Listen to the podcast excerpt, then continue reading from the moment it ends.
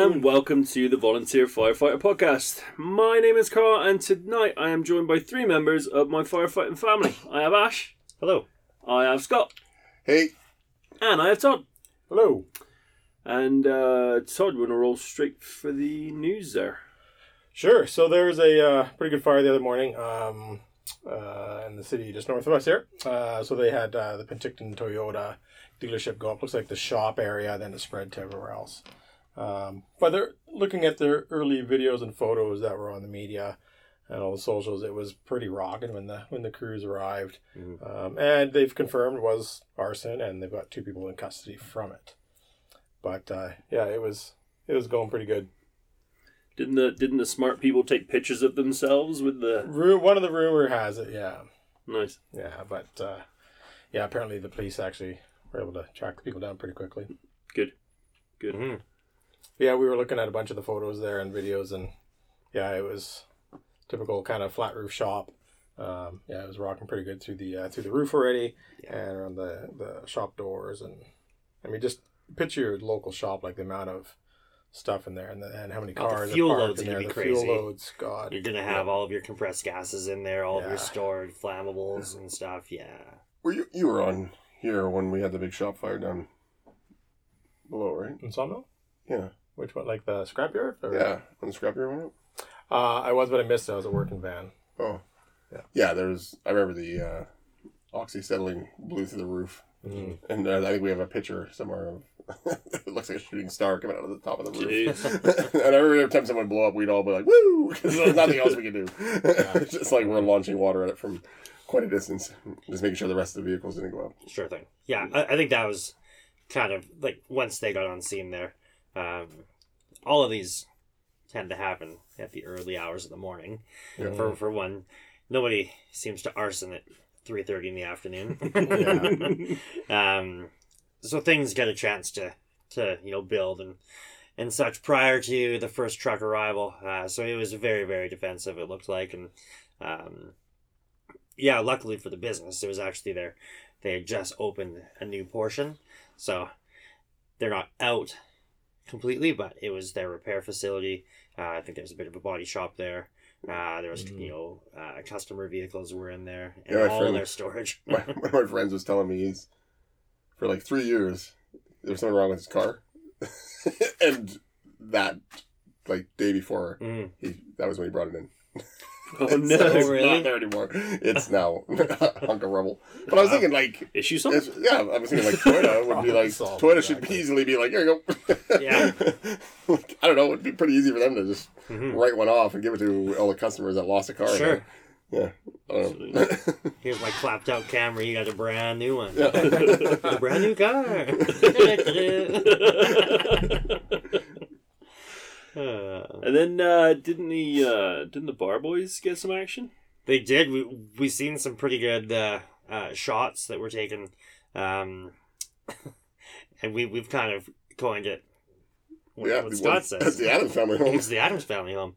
It looks very much like the Addams Family house. Yeah. Yeah, cousin thing or itch or whatever. cousin no, cousin Is it, it? Isn't it? thing. And they have Thing is the hand. That's right. Yeah, it looks like really good good work. There was uh, a couple departments on on scene. Um, I don't know how extensive the, the damage was, but they That's were like pretty exciting. yeah Yeah, I mean, it's it definitely, very I mean, old home like- and It's like built in the 1800s or something. mhm, yeah. They Like have a lot of nothing homes around like here. Like when we say old home around here, it's like 1960. yeah. Yeah. Like down there, it's like no, that's actually like Yeah. that's older than our country. Yeah. Yeah, so they're down in York, Maine, is Yeah, that right? yeah. Yeah, so I saw there, that looks like that ladder, uh, pile of engines, tender support, I think, Mm-hmm. as well. And yeah, pretty pretty good uh, videos and pictures, though. You see a couple of pictures, uh, Nick there, he was climbing out of the truck, throwing his pack on. He had a fucking smile ear to ear. For sure. Yeah. That was good to see. Hate to see it. Love to see it. Yeah. Yeah, it's always one of those. hmm Speaking of structure fires, that's what we're going to talk about this evening. So we're going to talk about um, the approach, some uh, some of the kind of base methodologies and things that we go through, and the process that our officers tend to think about when they're approaching, and as well the firefighters in the back um, whenever we're coming up to different types of fires. But we're going to start with structure fires. So uh, whoever wants to take it first, we're going to start with officer in the seat, pulling up and doing that. That You want, uh, you want officer in the city? Or you want the first? Because even before that, we have when Yeah. usually the duty officer goes. Yeah. good cool. All right, well, Or let's start. chief officer. Even back that up even further. The is- arsonist? The arsonist. So like when you're in town, Take a selfie. When I'm gonna pour Todd's- gasoline when Todd's here, driving like, oh, come on. You're welcome for noticing those fives and calling me in early for you guys. no, I was gonna say mostly when when the tones go off and they tell you, okay, hey, I've got a, a structure fire. This is the address. So right away, what I do, and I'm pretty sure you guys do as well, is I start picturing the address where it is if I know it, and then auto- automatically I'm building a visual in my head. That's right. And even more so as you're getting that information on your way to the hall, and as soon as you're in that truck, mm-hmm. you know, just as we're rolling, I'm already picturing the address. Okay, where's the hydrant? What crew do I have? You know, what am I hearing for comms? If if the size up isn't there yet, we're already having a little bit of a discussion in the in the truck as far as okay, who's going to stretch what line? Uh, we're going to start with the uh, the side pre connects. Um, unless we got some distance and we'll be grabbing maybe the two and a half blitz line or, or something off the rear, um, and then roles and responsibilities, right? So generally, for me, I think it feels we kind of start that process of assessment there. Yeah, Yeah. I think that's kind of key. Um, if you're talking truck officer and truck crew, um, you're making a plan before you hear the size up anyway. Um, and the plan can be as vague as, Yeah. and again, like like we're really lucky here where, where we have a really good trained crew. I think which definitely helps us as officers, where we don't have to give a ton of direction. Um, so our main concerns are do we have another engine coming behind us or is it going to be uh, tender support? Um, if we don't have that that you know second engine coming um, are we going to be uh, hitting the hydrant? So that's one of the first things that you have to kind of really be worried about. If you don't have the assistance coming quickly uh, what is our uh, water supply going to be? Yeah. uh, so are we going to send somebody out of the back for for that? So that's a quick like hey i need somebody to, to grab the hydrant and then i need two of you guys on uh, fire attack and that's generally for me about as in depth that we go prior to arrival because so much can happen from the hall to the highway to the structure Yeah. like you can make three plans and none of them are what actually happens when the boots hit hit the ground Yeah, and that moment is so fluid, like you're saying. Like, Mhm. you know, if if you're responding and you're thinking, okay, we're sounds like we're going to be first truck, uh, or well, for me, I should say, because we run two halls. Sometimes, okay, it sounds like we're going to be the first arriving engine. Okay, we're going to get water out first. If the hydrant's right there, we'll task somebody to get it. If not, the second truck's going to tag that hydrant, right? Um, but then again, like you just said, well, we're going to have that little game plan. But a lot of the times, our duty officer will be arriving moments before us and giving that size up, and then that might switch right away. mm-hmm. Like the tactics are generally the same, but sure just the priorities, right? Until that 360 gets done. Yeah. So let's let's uh, now we, we we understand the page has gone off. We're already thinking all of us as we're as we're going, depending on you know where we're at, whether we're an officer, whether we're the first responding officer, the duty officer, or even if we're a firefighter. We're all having those thoughts and you know trying to picture the scene of, of what we may be going to. Also looking out for any smoke in the general area as we're kind of going to. And I think when you hear, uh, if it's numerous reports, as soon as you hear numerous reports, you're like, it's on. Yeah. Yeah. When you hear like, Yeah. oh, we've had one call on this, you're like, mm, Yeah. if you're not seeing anything obvious, right? But as soon as you hear numerous reports, and then you could then I, I where I live, I, I'm uh, I'm a high point in the town. So every time I come over the hill, I'm like, there it is. yeah yeah. and a lot of times I'll grab the radio because I know other guys are in low points. Mhm. So I'll usually grab the radio and be like, "Yeah, I can see it's working fire," like because I can see it across the valley or whatever. Yeah, Yeah. a few of us are really good at that. Like you have your your side of the valley. Yeah, you have yours. I've got mine, which I can see over the edge. Yeah. Um, so like we pretty much have that uh, elevated view as we're on our way. So Mhm. if if we're not the uh, duty officer or whatever, at, at least giving that you know size up of hey, yeah, I've got heavy smoke, heavy, or you know I, I can see visible flame, or we have heavy smoke. Yeah. And I think that ties into, you know, as you're arriving too, it's what we talked in the past about kind of that windshield survey, right? Like, you know, so we've already have a, a somewhat of a game plan in the truck. Mhm. You know, we're listening to the calls, we're mentally preparing ourselves for what we're going to be doing, you know, building that plan. And as a truck officer, you know, you're kind of listening to that scene size up. Okay, what's what's the scene size up? What am I am I going to be uh, switching priorities quickly to maybe the the two and a half instead? Mhm. Um, but then as we're arriving, I'm looking at like I want the driver to be looking at where to park. I'm not telling him where to park. That's Mhm. their Yeah. job. I'm not micromanaging. Yeah. So they need to be looking for wires and positioning and hydrants as they pull up. I'll glance for hydrants and stuff as well, but I'm looking at the smoke. I'm looking at the access egress, things like that, while I'm still in that seat, because part of that scene size up is IC does it, but we as individuals have to constantly be doing that as well. So I'm going to be looking at the smoke, the color, the velocity, like what's it doing. Mhm.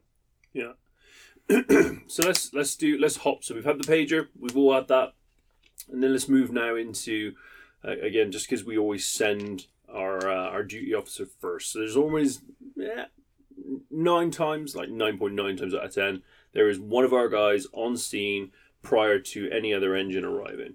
So let's talk through that process as as an arriving officer first on scene. Yeah, that part kind of sucks for a while because you're like, you show up and you're like, right, I guess I'm the only one here.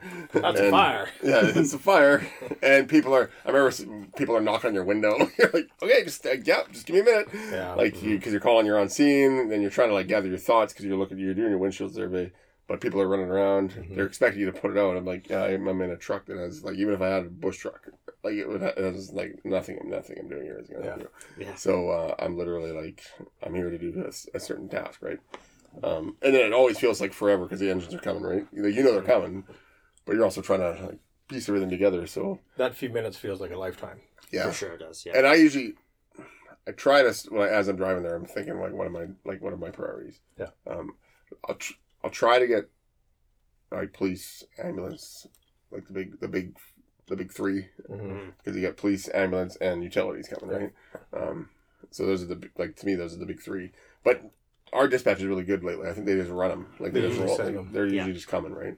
Um, but just to kind of double check, um, and then when you hit the when you get to the the fire itself, you actually then you're like thinking, okay, where where am I parking? Because Yes. I have to think, okay, there's an apparatus coming. I don't want to park like in the way of the apparatus. So where is it going to park? So I'm going to pull past it usually. Um, then I start looking for hydrants. Don't park in front of the hydrant. Didn't someone do that? Oh, you did that. Yeah, no, yeah, yeah. That was when I was in my personal truck. I caught in that Yeah, fire. Uh, I'm looking. I'm looking at because that went through my mind. I was like, "Okay, I'm not going to park in front of the height." I'm looking around, looking around. Didn't see anything. Park. Get out of the truck. Start looking. As I'm walking back to the truck, because I heard the engine coming, I was like, "Fuck! I'm right in front of the hydrant." and sure enough, they nosed up right on my bumper. I was like, "God damn it!" Um, so yeah, so you got to make sure you're not you're not near the hydrant, and, or if you don't see a hydrant at all, and, and you kind of know, like in, In my head, as soon as town I or- know, yeah, it's like part of that where you're driving out there, you kind of know um, if you're in town, if you're not in town. Mhm. But then you're also like, because out of town there's still hydrants around. So are you near one of those points where there's a hydrant?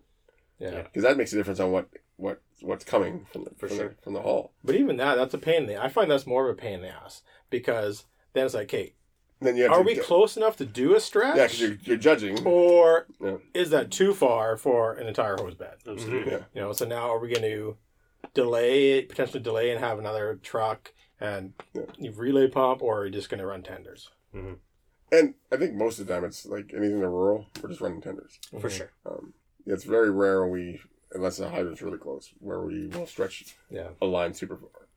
Yeah. Um, Like even that last structure fire in the industrial park, Yeah. It was- play. it was the whole thing. every length but one.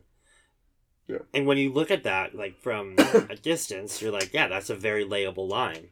Yeah. But now, like that, so for me, that'll stick in my mind. Like that is, like that's a lengthy driveway, is all it Mm-hmm. was. It was across the street and a lengthy driveway, and you have that like in the rule, you have that a lot. So it's still like yeah, that could in a there's- rural that could have been a split lay. for sure Yeah. right so knowing that like that is a really good um like snapshot that now i can carry with me knowing like that that's Mhm. that's a perfect split you know split lay or something um but yeah, I mean, there's there's a, a ton of things that are rolling through through your mind. Like Scott says, we definitely like you know myself as well. I try to slow myself down. Yeah. So when I'm getting on scene, like it's it's so hard not to like fly out the door and start doing your 360 and other size ups. Like you know, like I can do so much sitting in the truck before I even get out. Yeah. It doesn't matter what kind of hecticness is you know going on around me. Let's take those few extra seconds and you know you kind of get yourself composed as well, and then you get out. So like once once you've um, you know parked, you have a look around. You're looking for those hydrants. You're looking for overhead power lines. Um, you're taking a look at like what's actually happening with the structure from what you Yeah. can see from Mhm. from the alpha okay so now i i can see like what kind of app- apparatus we, we want to commit to this like hey is it a working fire is it uh you know room of contents that you know might hopefully not spread huge is it already self-venting like these are some some of the things that we want to get across the air pr- pretty early um, and then you can start to advance to you know now I can walk around the back backside of the house and find like some of those larger uh, propane tanks that that might might be an exposure point, right? I think there's only been two times in my whole time doing anything where I've actually been able to do a whole 360. Mm-hmm. Mhm. Because they're like, oh, you gotta do 360. Well, like, a number of times I come around, I'm like, this fucking fire's rocking. I'm like, I'm not doing a 360. There's a fence there, and Yeah. or there's like Yeah. fucking the smoke's blowing, so you're like, I'm not going in there. So it's like, nope. But Uh, I got it, like, a, I got like a half a 360. Then. If it's Like like but, one- but that's but yeah. that's totally the name, it's part of name the- of yeah. the game, right? Yeah. Like Yeah. you know, so as we arrive as first officer, you know, whether duty officer or the you're in jump, you know, part of that instant command role is to try and get that 360. But if you can only get partial, that's all you got for now. Yeah. But you're still going to complete it. so either once the resources arrive, Yep. then you can have a chance to do it, or you can task another officer or a safety Yeah. officer or whoever, right, to go, hey, I haven't finished the 360, and you go check that Charlie Delta side or whatever, right? but yeah, I mean, eventually it's gonna get done, but Yeah. yeah, I know they're always, oh, you do your 360 as soon as you get there. Like, mm. Yeah, I know It's very what- rare when I get a whole Very very 360. rare. Yeah, I think the big thing is like you were saying, Ash. It's and all these things are happening within a split second. Like Sure you're they are. sitting there, you're looking. Okay, is it event limited? Is it you know through a window or through a roof or self venting? Because that's going to change a lot of our tactics. Yeah. So what we'll do, uh, and and our size up have, has improved a lot the past kind of two years. Like we didn't have the best size up for a long time, but now. All the officers, we've all gone through a lot of the ESM, a lot more officer development stuff, and so we'll do the same. We'll roll up, we'll say, okay, yeah, I'm on scene, establishing whatever street command. Um, you know, I've got this type of a building, approximately this size. This is this is what's showing, um, and you know, I want first arriving truck, whatever on the alpha side. And if you think of it, depending on your layout and resources, you may need to say a staging area for the other engine, so you don't get all boxed up. Sure. Um, sometimes that gets missed a little bit until moments afterwards, and then we'll announce, okay, yeah, we're going to be, if you have the opportunity, okay, I'll be attempting a 360 at this point. Mhm. Um, but we try and get all that out within that first you know, 30 seconds. But what in our town I noticed, just as our duty officers are saying that, our next engine or our first engine is arriving instantly. So Mhm. you're not really getting that 360 done immediately. I think my priority is always, uh, are we are we going in or are we not going in? Like, is Yeah. Yeah, and that's part of it, something? right? Yeah. Is Like, that's saying, usually hey, like, yeah. we're going offensive. I think it's usually yeah. We're we're Yeah. We always like we're we're pushing on this one, or Mhm. push. I think most of them we are, but Yeah. because we're we're finally getting away from saying every- it's fully involved. Yeah. Yeah, that's- it's heavily involved. Like a Yeah. a major. Like that fire that day was fully pas. involved. That was the only time. And I and actually Yeah. I said it to the guys in the back. I'm like, this is fully involved. Yeah, yeah. when you can see everything burning, there's only one. Yes. And actually, it wasn't even technically fully involved. It was like 95 percent involved Yeah. because one one window hadn't blown out yet. so I was like, yeah, this is fully involved. Everything else we went through in the last year Yeah. has been not fully involved. Yeah, for sure. Other than that other shed that was on fire that one time, which is the same area. Same Yes. Mm. Yeah. Mhm. But that's that's key in our scene size up is when you're arriving is calling over the air what you're doing. Like, hey, yeah, we're making a push through on the alpha side, uh, or hey, we're going interior, or hey, we're going offensive, um, and then that's going to set the mindset for that truck and the next truck. Yeah. Because if, if they don't know that yet, they, they're like we just said, we're having that discussion in the truck as a group Mhm. already, and now, hey, I just heard them say we're going offensive. Okay, now we know exactly the next steps to be doing in that truck. That's right. as a truck officer as well. So like, I know like because we do both. You'll either be on on a truck, you'll be the officer going direct. It's easy to remind or to ask as well. So like going back to that uh, like semi hoarder house that we had actually that, Yeah. that you started or I mean that you were there. Um, when I called it in. yeah, exactly. It was nice of you to call it in. Um, there was reports that there was potentially people inside. Yeah, my Um, husband was still inside in the right? basement when I was there. So that that's what we were getting back um, over the radio. So like I, I think you said that, and then dispatch said it as well. Um, and then you said, I believe, uh, okay, yeah, the guy's out. So I And that was the same time as Rob was duty officer when he pulled up. Yeah, so Rob was getting there. So just to confirm, so I was on the first engine arriving, and I was like, Rob Ashley, yeah, go ahead. I'm like, uh, to confirm, um, occupants are out. Are we making a push? And he uh, relayed back, yeah, confirm occupants outside. Uh, we are we are still going to go in and make a push and make a search Mhm. uh, just to confirm that there was no other people inside. Great. So that being so short of a, a pull uh, from the hall to the fire, um, there's even less time for, for all of that information to happen. Yeah. So just a quick ask, so we know as a truck, what are we doing? Yeah. Um, yeah, like, I definitely don't want it. Like, what drives me mental is when somebody gets there, and 30 seconds later, like, okay, what do we got? What are we doing? Ah, you need way more time than 30 seconds Mm. to get like that much of a plan. I don't want to wait three, four minutes, but like let the officer, whoever it might be, me, you, anybody, to, to get there and actually get a bit of a plan. Like, all right, Yeah. let's see what I have. And like that uh, report is coming. Like, Mhm. I know it's coming. Yeah. So just allow Yeah. a, a, a moment in time. On on that fire, um, I mean, it felt like I had all the time in the world because I was Sure. still on the phone with 911 um, as you guys were still going to the hall. So Yeah. with that one, I when she told me where he was, I started trying to get a layout from her. I was Mhm. like, okay, where's the fire? She started in the basement. Okay, where's your stairs when you go in the front door? Yeah. In to the left. Like, okay, great. Where was your husband last seen? Oh, he's down in the basement room. Mhm. You know, and then I ran and did a 360, and I closed the all, the deck door and the upstairs door was wide open, so I actually closed those. Yeah. Um, to try and reduce the amount of air that was going in, and uh, that's one thing we talk a lot about too. Is practice like if as an IC or a truck officer, when you roll up, if you're not ready to put make that push in right away, Mhm. and that door's open, Control we'll, the vent. Pull, we'll pull the door closed, right? So that's another key thing to keep in the back of your mind. Mhm. Absolutely. Dr. Luck, the old boy, said. Yeah. Where is he? We'll be there soon. Close. We're coming, don't worry.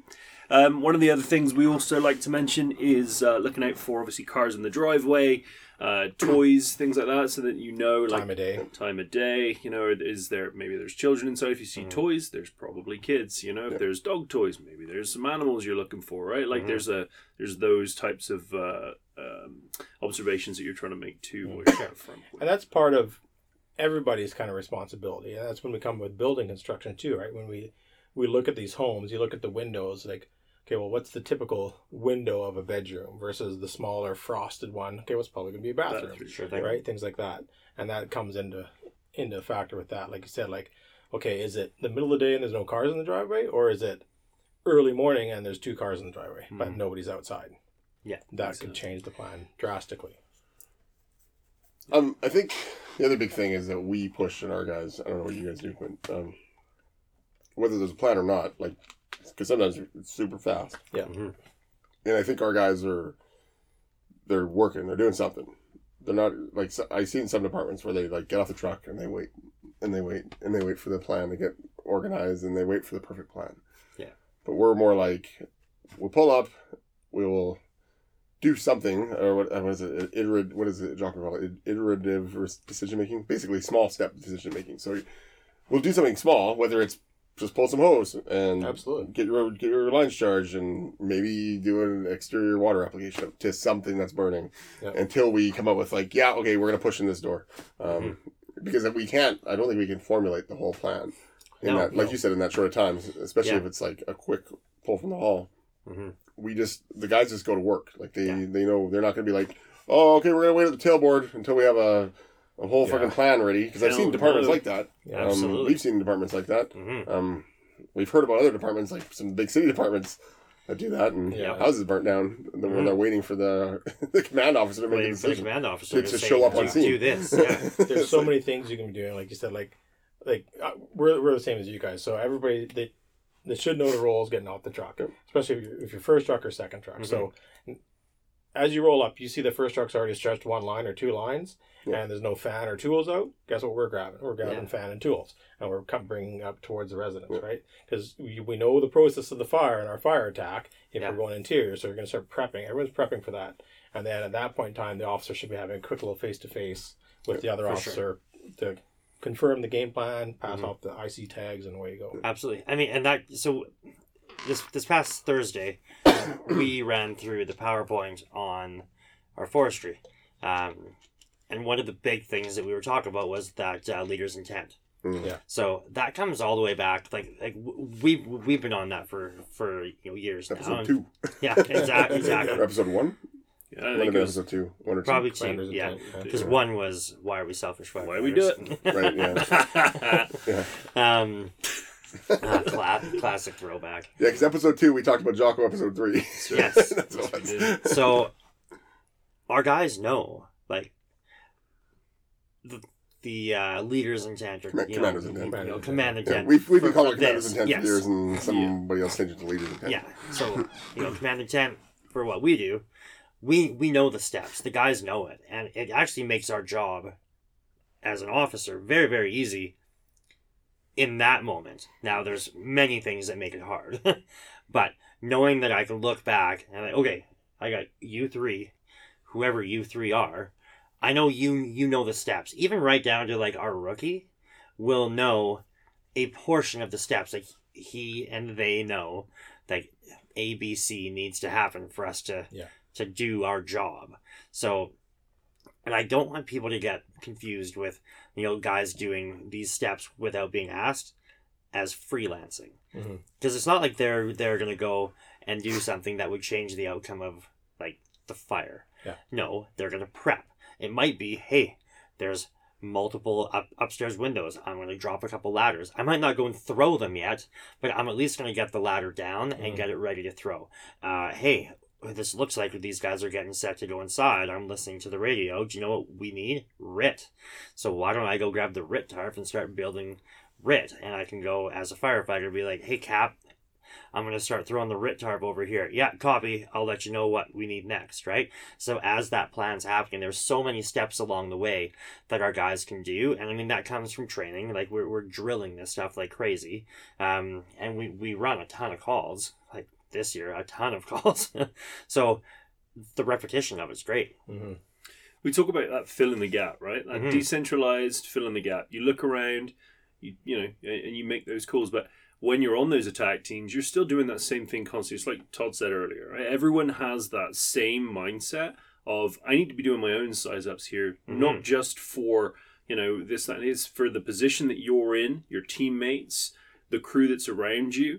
Um, and one thing that was always clear for me was, you know, it's that okay, you you you turn up and you look around and you go, okay, what what are they doing? What's he doing? And this is before you've spoken to an officer. You Mhm. kind of you know by working with your crew, by coming to training, by doing those practices with those different individuals, you learn how each of them are going to react and how they're going to position themselves for different things. For sure. So, for example, when we were on that one spot there, where we had that one down on uh, Station Street, Mhm. um, you and Warren, front door, beating the crap out of that door trying to get through, uh, and I could see you didn't have a third guy. So Yeah. as soon as we came up, I was like, boom, that's where I'm going. Jay, I'm heading there. They need a third. They're entering. Great, go. Like, yes, sweet attack team. Second engine, and I'm I going in. didn't attack. but it's that back. it's seeing those it's seeing those spots right just Yeah. like where can i go what what what do they need right now that's going to make the most sense and the most impact on what we're Mhm. trying to do Yeah. You know, the ventilation team is, is a prime example of that. So, you know, you get told, okay, hey, Ash, I need three guys on vent. Done. Hey, firefighter so and so and so and so. Uh, we're vent. Okay. I don't need to say, hey, I need you to set the fan here. I need you to go to the uh, the Charlie side. No, it's a your vent. You know, okay, I'm going to place the fan by the door. I'm going to get it started and get it uh, uh, blowing away from the door at a low idle. You know, we're going to take a radio and, and uh, some tools around to the backside. We're going to try and find a, a, window or a door close to the seat of the fire. Hey, command, this is where we found it. Okay, ready to vent. Boom. Boom. Done. Yeah. Right? Mm-hmm. And, and, that's the. I think every house nowadays is vents itself. I don't think I was taking a window in fucking six years. No, but, but, but that's true. Right? Yeah, that, that's right, yeah. the intent. You don't need to say anything else. Yeah. It's, yeah, for sure. And that comes back to, like I was saying, training. Yeah. You know, drilling this shit hard. Um, you don't have to hold hold hands. You don't need that, you know, tailboard session before we go and do work, right? Yeah. It's hey, you're on vent, copy. That's all I need to know, right? I will let you know what we're gonna do. All Yeah. right, this is the deal. Um, fan on the front front front door, um, window on the delta, sold. Like that's the info that you relay back, and whoever is on on comms can hear what what's happening. But IC will then you know relay that back. Uh, yeah, copy uh, delta event, check, go, and Yeah. I think the only time I'm more detailed with the plan over the radio is when uh, it's a it's something that we don't normally Sure. encounter, Mhm. like the um, VIS Yes. that one time because it was like, oh shit, we're VI like th- there's somebody missing and they're in these one of these two lower rooms probably. So I was over the radio like, hey, uh, change of plans, we're VISing, and then they're what? VI, yeah, we're VISing this, one." and then because the guys were actually pulling in, ready to fight the fire because they were ready to hit the deck that was Yeah. on fire and, and cool down the propane tank. I said no, uh, change the plan because we were gonna. The original plan was a two and a half inch, and cool the propane and knock the fire down. And then we ha- heard that there was somebody in there, so then instantly the plan changed. But then it had to become more of like, okay, I can't just like. It's not just hit the fire anymore. Now we Mhm. here's the here's another here's the plan more thoroughly. This is now the primary. So, um, so then it turned into like one inch and a half on the cooling of the propane, and then Sure. and then two teams going into the doing search. VIS. And it, we we've spoken a lot about the the officer side of it as well here, which is great. The other side, obviously, as well is we when you're in the back of that truck, you're making your own plans Yeah. too, right? And Yeah. that's where that knowing what your job is, you three of you can be having, or four, whoever's in the back there, can be having those conversations. Hey, you're gonna grab this, you're gonna grab that. I'll get tools. You know, you can make your own plan, knowing what you knowing what you need to know, knowing your positions, and knowing what everyone else is gonna do helps everybody. Just again, just take your time, breathe. Some of these situations, you've got a little bit Mhm. more time to kind of have those conversations. Others is going to be they're going to be close to the fire hole, or you know you're, you're Yeah. not going to have that time. But you know, whatever Yeah. conversations you can have. Yeah, and that's just it. So if you're if you're the firefighter in the back and you're told, okay, you guys are stretching stretching an inch and a half or inch and three quarter to the front door, you know, we've already heard you're going interior. Mhm. Immediately, the two of you, your partnership, you know, okay, hey, you grab the nozzle, I'll grab the tools, meet you at the door, help you stretch the line. You know, so you're already going through those steps and what you're doing. Yeah. And then automatically, okay, if he's got the nozzle, okay, now I know he's going to know where he's going to place himself by the door. I'm going to grab the tools. And, you know, you're already going through that mindset of the next sequencing of, what you're going to be doing. And then maybe waiting for that third to, to bump up. And because the three man team is ideal, Sure course, right? Yeah. So, yeah, you're, like you said, Carl, it's, it's having that quick discussion and then that mindset of preparing yourself for that task. And that's where you said, Ash, was that drilling and repetition of knowing all the functions. Yeah. know, I think back to what you're saying about the uh, what you were talking about forestry, Mhm. and you were talking about how everybody needs to be like looking around. Um, and I think that gets lost in a lot of people because I know we were we were on a, a course a little while ago. Yeah. Um, and one of the critiques of another fire that, that we all were on Mhm. was that these these apparatus arrived and they were uh, kind of annoyed that they weren't told where the laces were. So where the lookout was, where the anchor points, wh- what the communications were, escape routes, and safety zones. They were annoyed at the, when they arrived that the department that they arrived to didn't have all this laid out for them, and we're kind of like, "That's your job." Like it's a, that's the That's first of all, that's the truck's like- job. yeah. First of all, it's like the engine boss's job. Mhm. That's what you're called when you're on a wildfire. You're the engine boss. Yeah. Captain. Um, but it's also everybody's job. Because Yeah. even when I'm the guy in the back, it's like my job to know, like, uh, we, on another course we were on, um, they were talking about laces. So the so the L part of the laces is a lookout. Yeah, ideally you want a guy. You got one guy up the top of the mountain watching the fire with a freaking kestrel, watching the fire wind and all that crap. But Mhm. that's not gonna happen. that's not gonna happen until the forestry arrives or until you like. It's, the first truck is the first few trucks are That's not. Not be, the first. there's 24 nobody climbing the mountain going to be like, mm, oh, the firewind's doing this. No, there's no one doing that. The lookout is literally the whoever's on the boots on the ground and who's looking around. That's your lookout. So it's usually the engine boss because he's not. He shouldn't be engaged in the fight, but Mhm. it's also the guy in the hose because he might see something. Oh, that, yeah, the fire's kicking off over there. Yeah. Um. So it's the same thing on a structure fire.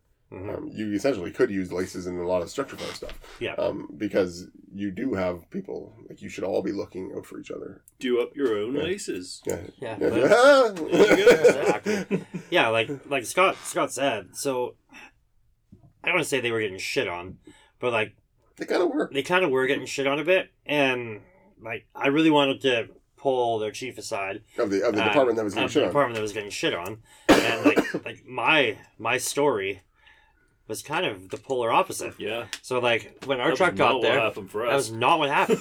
So Wait, you were there, yeah. yeah, Oh, yeah. so like we pull in to town and it was meet at the fire hall and then get deployed. So we get there and we check in and there's a couple guys there and they're like, Yeah, you guys need to go and meet X person at X location. Perfect. And um so I radio and we find out that our, our radios don't jive. So there's an issue with comms. So okay, so we're already checking one of the boxes. You mean you just throw your hands up and be like, I'm done. I'm done. Or The sea's I'm, out. I'm looking around at like 14 guys in their bay, and I'm like, hey man, give me one of your radios. And like they were looking at me like, uh, okay, yeah, sure. So Yeah. I just took one of their their radios. I'm like, I'll make sure that you get this back. I will use mine for like me to my crew, and I will use yours for Yeah. for talking to IC. Done. Okay, so that checked off C. We we get up to the first checkpoint, and the guy's like, okay, we're gonna take you to where you guys are going. So we, we got up to the next spot, so we mosey up the hill, and I got introduced to uh, one of the officers that was in charge of basically this this stretch of 15 homes or whatever he was you know looking after this one section of the fire and he says to us he says all right you guys are now looking after from there to there don't let shit burn see ya right but like Commander's Sold. commander right there. I now have a job. It is up to me and my guys to make sure that these homes don't burn down. Okay, copy. So, So these are your three homes or four homes yeah, or whatever. I'm looking at You don't look after all 15 of them. You're looking yeah, after I'm, I'm looking after a couple. right? So what do we do? We mosey in. I think we, we, we walked in first, had a look around. There was a massive safe area Yeah. that we spun the truck around, and we were starting to get hose lines stretched out. And then uh, the officer comes back, and he's like, ah, you know, like, I know you guys are fine, but I'd much rather see you parked at the bottom.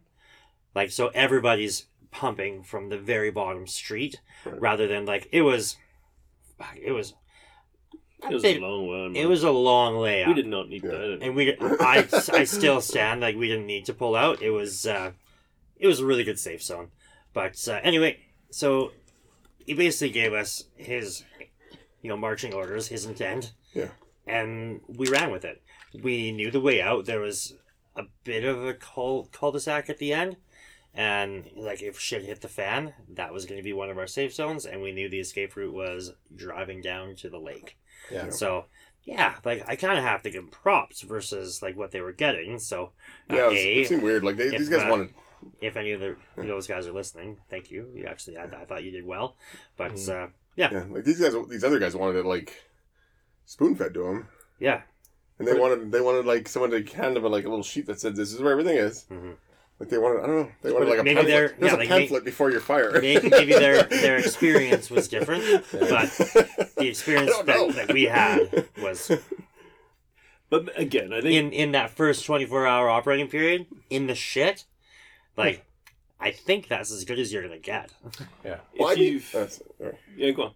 I, I'm even looking like, and and we're kind of off the structure fire part, but Mm-hmm. even looking at when we went on deployment last year, like we were well at the, we were at the end of the deployment, like we were literally the last crew out because we got demo at the end. Yeah. But even then, like we, no one handed us like again, no one gave us a pamphlet and said, "Here's your laces for the afternoon, boys," because we were all over, like we were covering like a thirty kilometer stretch. Right. No. So it was our job to always know as we're driving. Oh, safe zone. Like as we drive, they'd be like, "Yeah, there's a good safe zone over here. There's a good safe zone over here." This is actually considered like there was like three main safe zones. Like this is a this is a real safe zone where there was like water supply and it's massive. Sure. Okay, cool. But there's also safe zones everywhere else.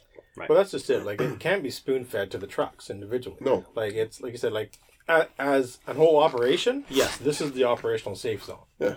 But guess what? Each truck is going to be doing is we're doing our own laces. We're in different areas all the time, Yeah. and each route we're changing that escape route, Mhm. changing that lookout, and or we're our own lookouts essentially Yeah. for that point. And, and I mean, the same thing as a structure fire. Like you're- you're going in the interior push.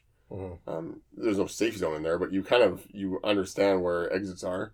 You understand if oh if something goes wrong, I'm gonna go over this way. I'm gonna Yeah. bail at this window. I'm gonna Yeah. do that.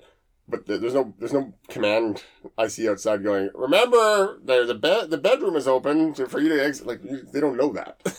so Yeah. it's, it's our job to know all that stuff and while that's we're in what, there. and that's what your team is doing as Yeah. you're that interior team is you're looking hey okay i'm going down this hallway i know well i've got my main route out that i just came in if i'm not Mhm. too far in and then okay hey here's uh, probably a bedroom door i'm pushing out that way to the window like th- these Yeah. all things we learn in training and that's where you have to constantly reevaluate as you're making the push I think another thing that came up on our little wildland course that relates back to uh, structure fires, The PDIC or the WEDIC? uh, the PDIC, or the WEDIC, sorry. Yeah, yeah, WEDIC. Um, what? Nice. Um, we started to chat about uh, calling for uh, mutual aid. Yeah. So, people, it seems, are still very hesitant to ask for help. Mhm. Um, where we uh, are are not. um, there there was a time I think uh, uh, that time is def- definitely passed. As a first arriving, uh, if if you're going to be the officer or like I I see, where where is this fire? How much of our resources are going to be tied up here, and what does that mean for coverage for the rest of our area? Yeah. Mhm. So thinking ahead, hey, if this is a smaller room and contents, that we're not going to wrap up all of our apparatus, where we can leave an engine maybe free, like our second engine can do um, uh, fire suppression as well as MVA, great. Uh, so if like second engine can be free and just be using the manpower, ah, might might not be calling to have any sort of standby or any extra assistance. Mhm. However, like even going back, I, I know it's not a structure fire, but like we were all way on the edge of our area for what sounded like a big mass casualty event with crazy MVA. Like there was a motorcycle and a vehicle, and like it sounded like a long line re- uh, rescue was going to happen. We're like, oh man, this is nuts. So I asked for Todd's Hall to come and do standby for us Mm. because we had like everybody was going out there because it sounded like it was going to be a big tech, uh, Mhm. tech technical rescue. Um, we've had multiple structure fires on the outskirts of our coverage area. Well, we've got two engines, two water tenders. Um, our rescue truck came for SCBA, and they were RIT. So like like we were we were all working. If literally anything else happened in town, it would have been a challenge to peel people away. Mhm. So I'm not a big fan of standby. I'm a big fan of getting the department on scene working and getting us out of there for standby. Yeah. Because we know our coverage area, we know our equipment, we we I mean, we're, just, we're better at our town Yeah. than the next adjacent community. It doesn't matter Yeah. if it's you guys or north or east west. It doesn't matter who's coming. We know town better because it's ours. We we live here. So like, why don't we put you guys to work? Yeah. Come and help us, and let's peel one of our guys back, or at least free free him up. Yeah. I probably talk about the same thing. So when uh, the structure fire down south, near the edge of the border, uh, you guys had uh, last year with all the roofs and void spaces. Yeah, yeah. So our guys came up from mutual aid to Yeah. scene, and you guys had them working. And then sure enough, another call came in way north, Yeah. Mhm. and um, you guys tasked. It was it was deputy chief. It was Speedy jumped in with our Yeah. truck. Because your truck hadn't, didn't have any lines off it, so it Yeah. was ready to go. Yeah. Yeah. So I mean, that worked out great because now you've got a local asset who Yes.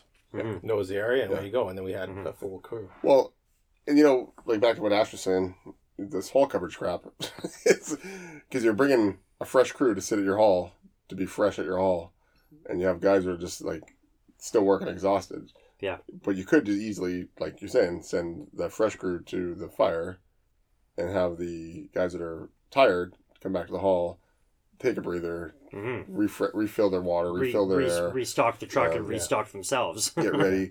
You know, I know no one wants to leave a fire, Mhm. but if it's a structure fire, really, the fun's over in ten minutes.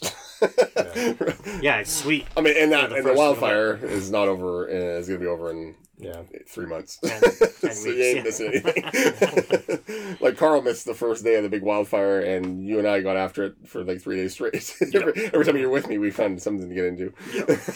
Carl's like, I'm going to ride with you some more often. Just Always talk around and something. find some trouble. yeah, always so. The uh, so to to kind of pull this back over to where we were where we were there, it- Sure. we uh, tangent. Shiny Red Bull, um, What did you say? Shiny Red Bull, Shiny Red Bull? to come back to it, so let's let's talk a little bit about um, obviously. So now we've we've got our attack teams, and the attack teams are, are going in through doors and things like that. But there's also some applications that we can do from outside initially too. So again, as those as those attack teams are thinking about going in, um, and we're doing those 360s, we can we can have those other teams doing something else on the out. Yeah, so the big thing is we always say is get water on the fire, right? That Mhm. exterior water application. So the majority of the fires we tend to go to is there's usually something self venting or there's Yeah. some sort of access to where the fire is now just because things go up so fast. So yeah, doing that exterior water application gives us a few things. It's resetting that fire clock, it's slowing things down, it's giving IC time to kind of finish the instant action plan, getting the teams a few moments to get set up, right? uh, get that uh, attack team ready to, to do the push, get an event team in place. you know, we're cooling. Um, Let's and make it life better for everybody in the fire. yeah, yeah, you're you're Yeah. if there's somebody in there by that early water application, you are definitely making that um, uh, that survivability rate better. Yeah, like the old days of don't put water in there because you're gonna steam kill somebody in there. It's like No, mm, that's Yeah. not a thing. no, If yeah, Like, they're- if they're in the if they're in the room that's on fire, yeah, you're gonna steam them, but they're also burning. Yeah, no, they're- they're so you're gonna Yeah. steam burns, you're gonna get burn that burns. yeah. Yeah, no, hundred percent. So that's that's the big thing I think is uh, start that. Well, we call it transitional, right? So Yard, yard that. work, if you will. Yeah, yard work. Get that yard yard. work started. Uh, get that water on the fire. Start cooling it, Mhm. and then you can start making your other pushes as as needed. Right. Sure. Yeah, because I think on average, like if we can't get water in the fi- water of some sort in the fire within our, within the first minute of us arriving, we're we're too slow. Mhm. Like we should be putting some kind of water into that into that structure. Yeah. Um, I think the big thing, uh, back to where when the duty officer first arrives or whatever, um, is knowing kind of where the fire is. Is it the main floor? Mhm. Is it the basement or is it in the roof line Yeah. and that's going to change your tactic. I uh, we had uh, we some training with uh, with with one of the departments uh, last week in a different department. And originally we were just going to do a, a cold start and with because we thought it was more new members, and they said, "Oh no, we only have one new member." We're like, "Oh well, it's okay. Let's transition to transition. Let's uh, do something ni- different but similar." And um, so we did um, we did uh, below grade with them. And the thing I was stressing them the most was like below grade attack is the most dangerous thing you can do. Like the old days, it used to be like charge. Like I remember learning this in uh, in, in the burn building and up when we were doing before we had our own burn building up Yeah. north. They would you know take us into the burn building and okay, well the fire's in the basement, so this is the best thing to do. You're gonna charge down the stairs as fast as you can because otherwise you're gonna get burned, and then you're gonna hit the bottom of the of the thing. And as you go down, down the, down the stairs as best you can. We're like, okay. So we go down, get roasted coming down the stairs. No exterior auto gate application. We just drive straight down to the fire and hit it. And it's so freaking hot down there. We melt helmets and visors, and people are like overheating. Like, I don't think I've ever been to a basement fire where we can't see some angle of the fire. Like whether it's we can hit it with a window through a window, we can find a basement door.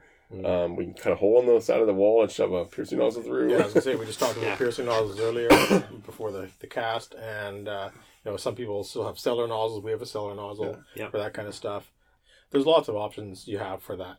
You know, like basically we call it now it's confinement. You're confining the fire by that that exterior water application. So some departments call it a confinement team or whatever you want to call it, but it's confining the fire to that room, hopefully, Sure. Or just cooling it and making things better, right? Mm.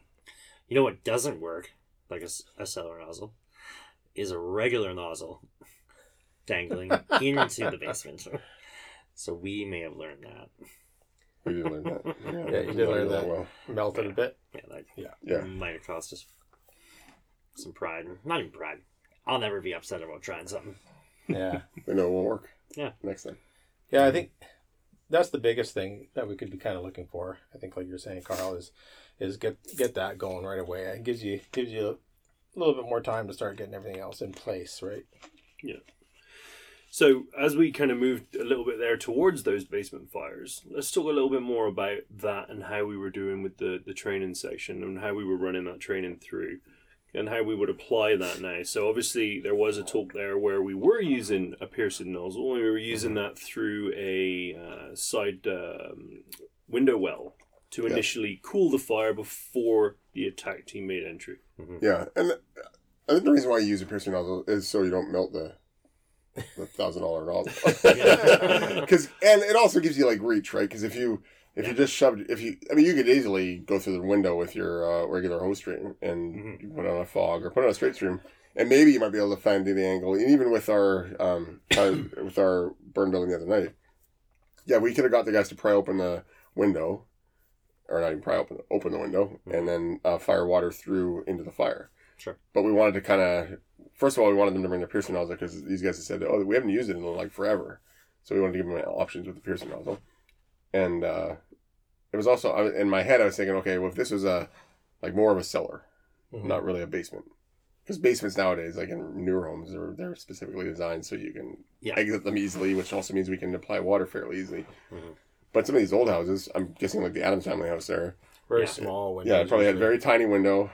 Yeah. And you know, you you can't really stick your nozzle through. You probably can't even get an angle on it, so you have to probably shove like something like a piercing nozzle in. Yeah, I was gonna say, thinking back at a couple of uh, below grade or basement fires that we had. Um, the last one I was at was actually close to our hall, and same thing, like very very small, like probably eight inch windows, Yeah. and right on the ground, right gravel, right to it. Yeah. Extremely hard to try and get your angle. Like we're laying on the ground with a nozzle beside the window, trying Yeah. to keep the hose stream high, right? Yeah. And it's super challenging. Yeah. So the, and then the piercing nozzle gets you in there and gets into the heat and doesn't burn. So and you you know you can add your extenders on it, so you can get a good six foot length piercing nozzle in there, and maybe you have to cut a hole in the wall and drive it in somewhere else. Right? Um, so we were doing that with them. So the idea was uh, the guys would cool it first with piercing nozzle, and then uh, the team on the uh, above grade they would they would push down. So we wanted them to understand like, hey, cool the fire first. Um, hold at the top of the stairwell and just make sure the fire's not rolling up the stairwell because we do have to hold the fire from mm-hmm. because if, you- if it's if it's inside an in, interior of a structure, you don't want it to be like chimneying up and burning the rest of the structure down. You can hold that there with a with a fog pattern or even with a straight stream, but you know just knocking keeping the fire knocked back until you can make some exterior water applications and get some steam going in the basement and cool it down. And then eventually you will probably need to push down into the basement to put to find the seat of the fire. So that's what we were doing with them. We were cooling. We were getting one team to cool the uh, burn building to, to the um, rollover side of the structure that we have, and then the second team would come down, make the push downstairs. Um, we had them going fairly long, so we were getting them to do the bump up, um, doing the pinch points, um, making sure they were um, feeding hose properly. Yeah, I think it worked out well. And then once they were in there, um, could you put a fan up? Yeah. Is the fan going to work as well? Probably not, because it, it doesn't really pressurize well going down into a basement. Yeah. Because it usually pressurizes the upper floor, and then the basement's kind of left in like a void. best I find the best um, approach for that for a below grade fire is once you have your team down there is if you can have a vent out, a window to vent Mm. is to start doing some hydraulic. So that's what Yeah, we got them to do. Yeah. right. So they did hydraulics. Yeah, and the big thing with the with uh, your team, like if you have a three man team or four or whatever, um, once you have some guys down below, if you have that other member up there in the pinch point, is you got to be very careful where you're where you're sitting, right? Because Yeah, all as soon as you start doing that water application, yeah, exactly, it's that chimney effect. All that heat comes up to you. Yeah. So you got to position yourself fairly well in a, a doorway or around a corner in the hallway. That's the that's the Yeah. biggest takeaway. Yeah. Yeah. So we did that with those guys. Uh, went, went really well, I think. Yeah, yeah. There's a lot of positive things. It, uh, sounds like they were able to take take back with them. Yeah. Um, we've we've had that uh, department here what three times, four, Four, times this four or year five now? now. Oh, this Yeah. year, yeah, three or four. But this year. Um, I think it's really really important to work with uh, your uh, mutual depart- uh, your your mutual aid departments. Um, gets you gets you a working with them. Um, like yeah, like we we learned and met um, probably two thirds at least of their hall now. Yeah. which is good. Uh, they kind of see what we're about. We see what they're about. Um, yeah, it was really really good. So, yeah, once we get into those those later phases, and uh, we we talked a little bit about um, hydraulic ventilation, a little bit about positive pressure as well with with the fan, and probably not working on, on basement attacks very well. But, um, something we can definitely touch on, I think, in maybe another episode where we talk about tactics for interior and things that we're doing for ventilation and Mm. the the options and things you should be looking at, especially Sure. with door control, like you mentioned earlier, Todd. Really, really big key thing, um, which gets forgotten quite often. Again, like you said, you know, you you round back up, close the door. Okay, let's let's cool that off, and again, stop that that timer. Things like that. Those pieces of information, crucial. Sure. well, I think the door control thing. It's like a, it's like a safety blanket for us because like, you feel like a dick because these guys went in. and You're like, close the door on you. yeah, these guys just went into a fire. and Now you're closing the door on them. Like, Mhm. Like yeah, it feels like you're being an asshole to them. Because you're not because you know for for years it was like yeah put your Halligan bar in the door and keep the door wedged Yeah, open because you got to let let that and you know we use a fan a lot so we our door control isn't like we we don't want to use the door control we want to open the door and yeah, fucking if you're doing freaking shove air in. attack, yeah. um Mhm. so it's not very often where we're actually going to be closing the door behind the guys as they go in because we're putting the fan in first and Yeah. running the fan to vent it Mm-hmm. um so yeah it's it's not it's fairly rare we go in without a fan It's helping true. us Yeah, That's a super important job, though. So if you're that guy at the door, whatever you're doing, if you, even if you're part of the vent team and you turn the fan and you're doing a positive pressure attack, Yeah. you don't just stand there with your thumb in your ass. Now, Yeah. as, as the fan guy standing back of the door, Mhm. get down by the door, standing in the door Yeah. some people do put your put your hand on the hose. yeah You can help feed the hose around those pinch points, Sure you can. and then you can feel when they're flowing water, they're not flowing water, and if they haven't flowed a lot of water for a while, you haven't heard any comms. Mhm. hey, maybe there's something wrong. And B, then you know how far they're in too. If something does go south, Sure. right, you can relay that back to IC. Hey, no, they're 50 feet in, or no, they're Yeah. two lengths in, 100 feet, whatever, right? Yeah. So it's a super important role to be uh, having the hand on the hose. Sure is. You know, I, I even advocate the door guy can go in five, six feet. Yeah, 100%. Like, yeah. he, he doesn't have to stand on. Mhm. yeah, get it, get away from that door, like you said. Don't stand in front of, in front of the fan. Yeah. Yeah. get in, get in a little bit, and uh, help with that hose. Yeah, I think uh, I think maybe next week we should touch on this a little bit more when it comes to that again, that internal pinch points and Mhm. things, the other pieces we discussed. But for now, I think that's a pretty good, solid rounding of uh, of that approach and some Mhm. initial thoughts and some tactics there. Anyone else got anything to add on that? Carl's back. He's got this all organized. Yeah. Try to, man. Yeah, it keeps us on point. Yeah. Hey, Not the next in this list. I mean, I don't know if we want to talk about it now, but the next step basically, as soon as you get the guys going inside, like we kind of touched on before, is RIT, right? And there's a lot of Yeah, roles making with that RIT. choice on RIT early. Yeah. Yeah, a lot of responsibilities for RIT. They should be doing their own their own 360, reporting back, having another face to face with safety, and uh, giving that giving that um, that size size up to 360. Hey, look, I've got secondary means of egress. I've got uh, ladders thrown. I've got I've softened some doors here, wherever, right? And then have that RIT plan ready to go. Yeah. There's a And lot any- of responsibilities. Absolutely. And, and again, like you said, anytime RIT gets activated, it's more people going in, that's more people that are going to be busy. That means we should probably get some mutual aid rolling at the same time, too. For sure. Oh yeah, that's a lot of people Yeah. needed to rescue somebody. Yeah. Yeah. Feel good? Sound good? Feels great. Great. then uh, let's roll into the shoutouts. Uh, Modus. Uh, I think Ash just did. Uh, just posted a couple videos to the old Instagrams Yeah. Yeah. um, on Modus on the uh, some of the soft entry uh, gear they have. Mhm. Um, their biggest claim to fame though is probably the Snagger tool. Not probably it is. Mhm. Um, so Snagger tool, um, soft entry gear, um, hydrant wrench, bags. What else I got? Wedges, everything. Yeah, wedges, pry bars, you name it. Yeah, literally everything now. Yeah, they've really expanded. Um, yeah, soft entry, force entry, hydrant kit or a hydrant wrench. Yeah, I don't think they haven't quite nailed down the uh, radio straps yet. Nope. It's still uh, on the works. That was very beta test. Yeah. Yeah. I found it in the bottom of the duty truck. Yeah. I was like, oh, there's a radio strap. Like in the box or no, no, like, well, in, in, not in the bottom. No, it, was, it was in the passenger side uh, on the seat. nice. Yeah. But uh, yeah, Modus uh, DTFF five will give you five percent off Boom. on their equipment. Uh, stop the bleed. So it is still May, so it is uh, Stop the Bleed month. Uh, so go to uh, bleedingcontrol.org uh, for that. Uh, see if there's any instructors near your area, or it'll give you information on how to become an instructor. Uh, of course, the three major ways to control massive hemorrhaging is direct pressure, wound packing, and tourniquet application. So if you're making your doing your sims for training nights, throw some of that stuff into your practice as well. Um, super important. Carry a tourniquet on you and and high and tight and train with it. Make your sims as uh, as fun as possible and high fidelity. Mhm. Yeah. Uh, Tanner Olson. Yeah, Tanner Olson Country Music out of West Coast Canada. Um, yeah, check him out on. What? Yeah, no, no.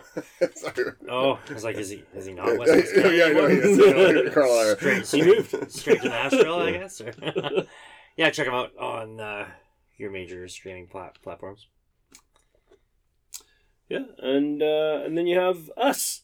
So uh, you can find us on the Facebooks, the YouTubes, the Instagrams, the TikToks, and uh, yeah, we're really trying to make a push right now for all of our real info on uh, out on the Instagram.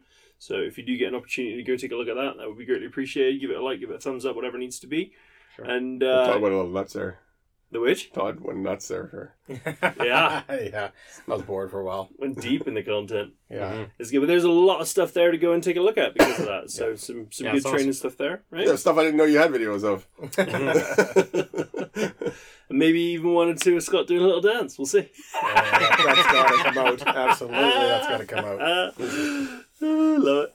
Um, yeah. Also, if you wouldn't mind just taking a taking a little trip over to um, whatever platform you are listening to us on and giving us a rating there, and leave a comment if you if you can. That stuff really helps. Again, that algorithm push us up a little bit further up that chain for other people to hear us and uh, for us to share that info with them, and hopefully get a few more ears to this so that we can have a chat with them and learn something from them too. So, yeah. Any more for any more, gents? Nope. Ash, Thank you. Have a good night. Scott, Great. Todd, Thanks, everybody. Have a good night. thanks everyone. Stay safe. Stay DTFF.